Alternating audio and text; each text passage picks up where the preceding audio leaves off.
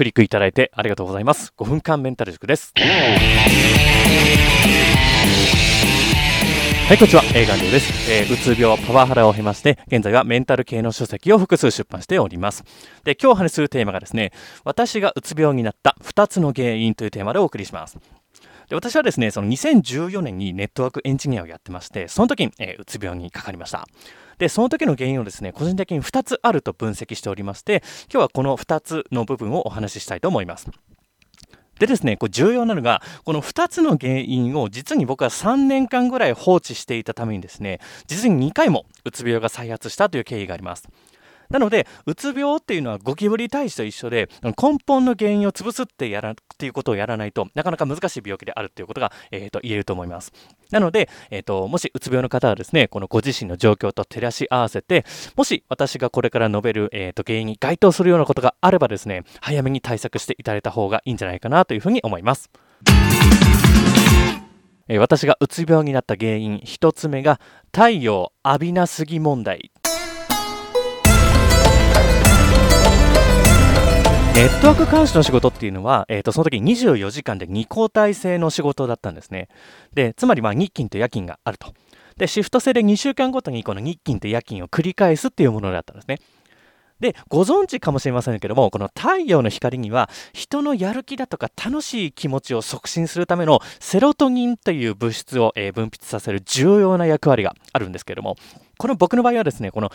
太陽をほぼ浴びてなかったっていうところがあって、このセロトニンの分泌が、えーと、かなり抑えられてたっていうところもあって、うつ病になったんじゃないかなというふうに個人的に分析しております。で、一説によると、この日照時間の短い北欧諸国、だとかでは、そのうつ病の割合が高い原因に、この日照時間の短さっていうのが非常に関係してるんじゃないかなというふうに言われているぐらいです。ですので、えー、個人差は当然あるんですけれども、この太陽の光を、えーと、全然浴びなかったっていうところが、えー、僕自身のうつ病になってしまった、え、きっかけを作ったっていうところは言えるんじゃないかなというふうに個人的に分析しております。私がうつ病になった原因2つ目が同僚上司の顔色伺いすぎ問題で、このネットワーク監視っていうお仕事をちょっとかいつまんで説明しますと、お客様のネットワークに異常がないかっていうのを24時間監視、まあ見なくちゃいけないわけなんですけれども、例えば、この銀行の ATM のシステムを預かっているとしましょう。で、例えば朝の5時ぐらい、朝ぐらいにサーバールームに行ってですね、その銀行のシステムが銀行のシステムを司っているその、まあ、機械があるとしましょう。で、その機械の電源が落ちてましたと。これ異常ですよね。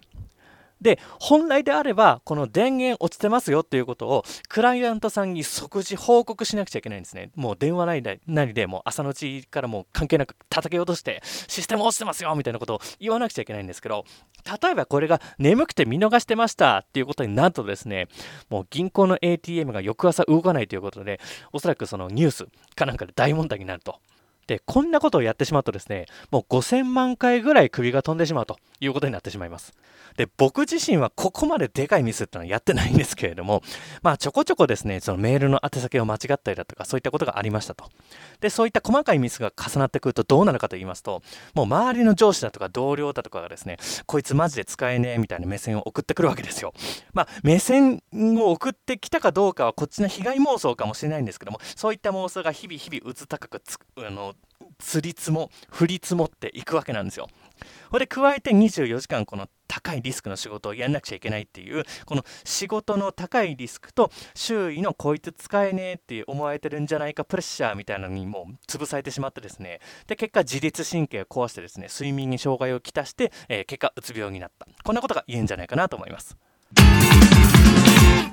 で、結論ですね、ネットワークエンジニアの方でしたらば、こうしたその、まあ、夜勤の案件、ないし、この高いリスクがかかる案件っていうのは、営業から提案されたら受けない方がいいと思います。むしろこういった繊細な方っていうのはですね、もうプレッシャーが少なく、かつクリエイティビティを発揮できる案件っていうのを選んだ方が間違いなくいいと思います。で、エンジニアではなくてもですね、常にプレッシャーがかかるようなお仕事っていうのはちょっと厳しいかもしれません。例えば、薄利多売で毎日毎日、えっ、ー、と、忙しい環境で働かなきゃいけない飲食店だとか、えっと、毎日数字を上げなきゃいけない営業だとかっていうのは、えっと、なかなか厳しいような気がします。で、どちらかというと、1人のお客さんに対して末永く付き合っていくような、えっと、お仕事の方が、えー、プレッシャーもかからずですね、クリエイティビティを発揮できるんじゃないかなと思いますので、ぜひ参考にしてみてください。では、今日の授業はおしまい。